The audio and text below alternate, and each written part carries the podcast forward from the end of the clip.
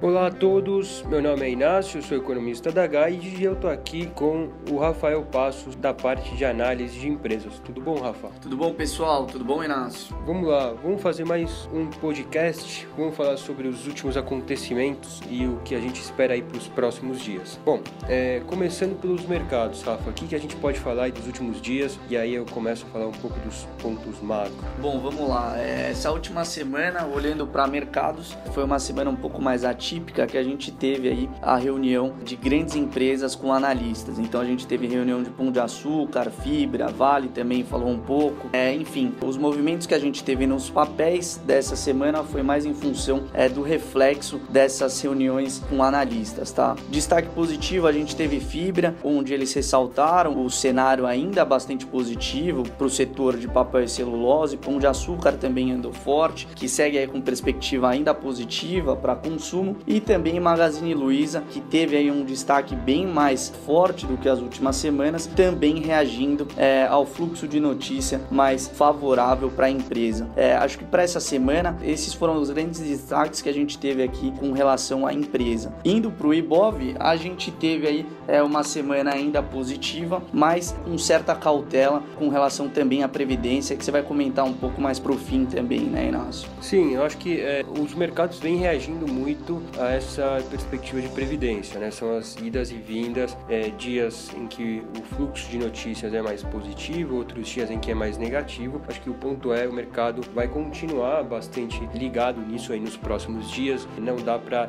isolar a, reação dos mercados a essas perspectivas da previdência. Hoje o governo não tem os votos necessários, é, são diversas contagens que têm sido feitas. Nos parece algo que 260, 280 votos entre deputados é o que o governo tem, então ainda falta para atingir os 308 necessários. Né? Então o governo ainda tem algumas estratégias pela frente, uma delas é, é rever as punições que foram adotadas aí aos infiéis, chamados infiéis, quando votaram a favor da continuidade da denúncia contra o Temer é, agora nos últimos meses. Então essa é uma delas. Agora final de semana tem a reunião do PSDB, o Alckmin deve assumir claramente a presidência do partido e é alguém que pode unificar um pouco mais os tucanos em torno da reforma. É, nos últimos dias parece que é mais improvável que a reforma seja votada na semana que vem. Tem uma data aí dia 18 como uma possibilidade, mas fica muito próximo aí do início do recesso. Os trabalhos vão até dia 22. Então é praticamente aí os 48 do segundo tempo que o governo tenta sua última cartada aí para aprovar. Então, Rafa, acho que além dessas reuniões importantes aí do lado corporativo,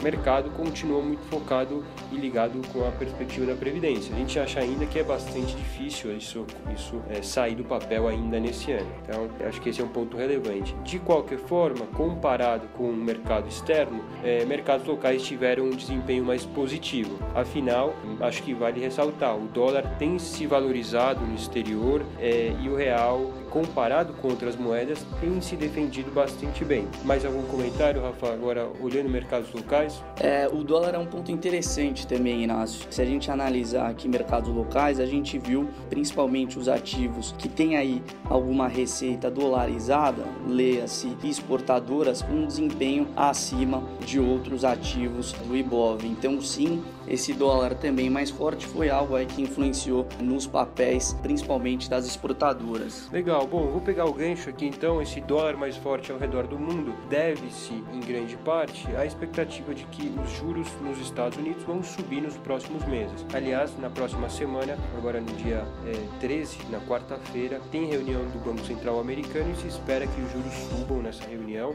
Os juros estão entre 1 e 1,25% e devem passar para o intervalo entre 1,25% e 1,50%. Então está num patamar baixo, mas dados melhores da economia americana devem fazer o Banco Central subir juros agora e se espera ao menos três elevações ao longo de 2018. Então, falando também de Banco Central, acho que vale a pena a gente falar sobre o Banco Central aqui no Brasil, que agora na última quarta-feira, agora nessa semana, decidiu cortar a Selic para 7%, está na, nas mínimas históricas a, a taxa Selic, em linha com o esperado, então esse movimento não surpreendeu o mercado, o que eu acho que vale a pena ressaltar é o comunicado que o Banco Central divulgou. Afinal, se tudo evoluir mais ou menos conforme o esperado, o cenário base parece ser de um novo corte no começo de 2018. É, esse corte seria menos intenso do que uh, os últimos e a Selic poderia passar para 6,75 dos atuais 7%.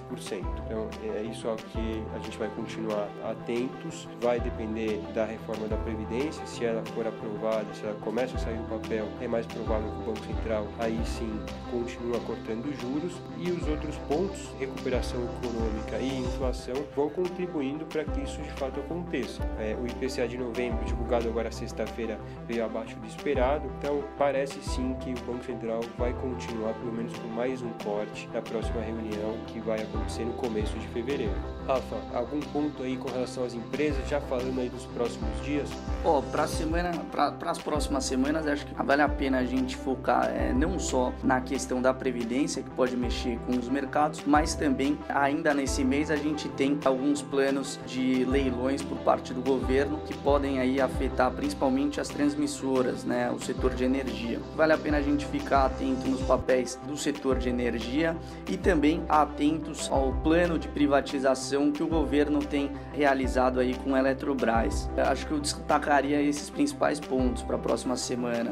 Legal. Bom, então continuamos aqui atentos à Previdência e ao setor de energia elétrica. Obrigado a todos, pessoal, e até o próximo podcast.